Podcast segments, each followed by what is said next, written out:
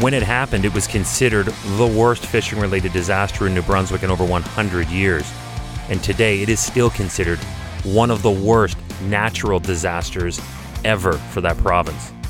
Hi, I'm Chris Mei, writer, producer, and host of This Day in Weather History, a podcast now in its second year from the Weather Network in Canada. So today, we look back at the events of June 20th, 1959, this day in weather history. Of course, I am referring to the 1959 Escuminac disaster. On the 19th, it was estimated the storm intensified into a hurricane about halfway between Bermuda and Nova Scotia, but it was short lived because six hours later it became extratropical.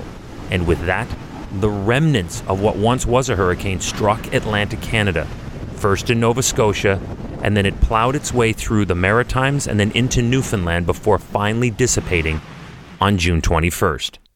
It developed out of an actual Atlantic hurricane that had gone extratropical by this point. It was the third named storm of the season, and it had already done its typical hurricane damage and flooding. It first developed as a tropical wave in the central Gulf of Mexico on the 18th, and then it headed rapidly northeastward and struck Florida later that day. Now, before the storm actually reached the shores of Atlantic Canada, the meteorological branch of the Department of Transport provided notices for the advancing storm. On the day of the storm, the initial forecast from the Halifax Weather Office was for light winds. And although it was amended to highlight the severe conditions about to strike, boats in the region had no radio to learn of the threat. And because of that time of the year, there were many salmon that had already started running through the region. That, of course, prompted the fishermen to set sail. Before they set sail, the weather forecast was for one event. While they were out to sea, the forecast had changed. As the storm approached, there were about 45 boats that were all sailing through the Northumberland Strait between New Brunswick and Prince Edward Island. And they had no way of knowing about the approaching storm. And then June 20th happened. Welcome to year two of this podcast. Right now, you're listening to the full version of today's story on your favorite podcast provider, but there's also the daily podcast video short.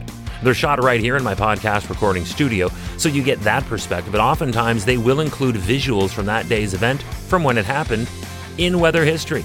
So after listening to the full story, go check out the podcast video short on television or online anytime at theweathernetwork.com forward slash weather history. The storm slowed and turned sharply to the northwest. It weakened slightly before moving ashore in Canso, Nova Scotia. Crossing the island, it hit PEI before abruptly hooking east and going back through Nova Scotia one more time. Later that day, in weather history, it re entered the Atlantic Ocean and continued east northeast.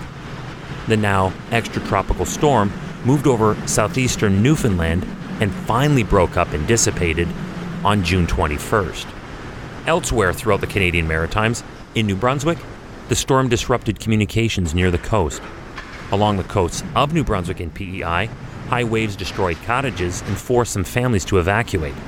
The former hurricane strong wind gusts hit as high as 120 kilometers per hour at times, and the relatively slow movement of the low brought close to 110 millimeters of rain to Nova Scotia.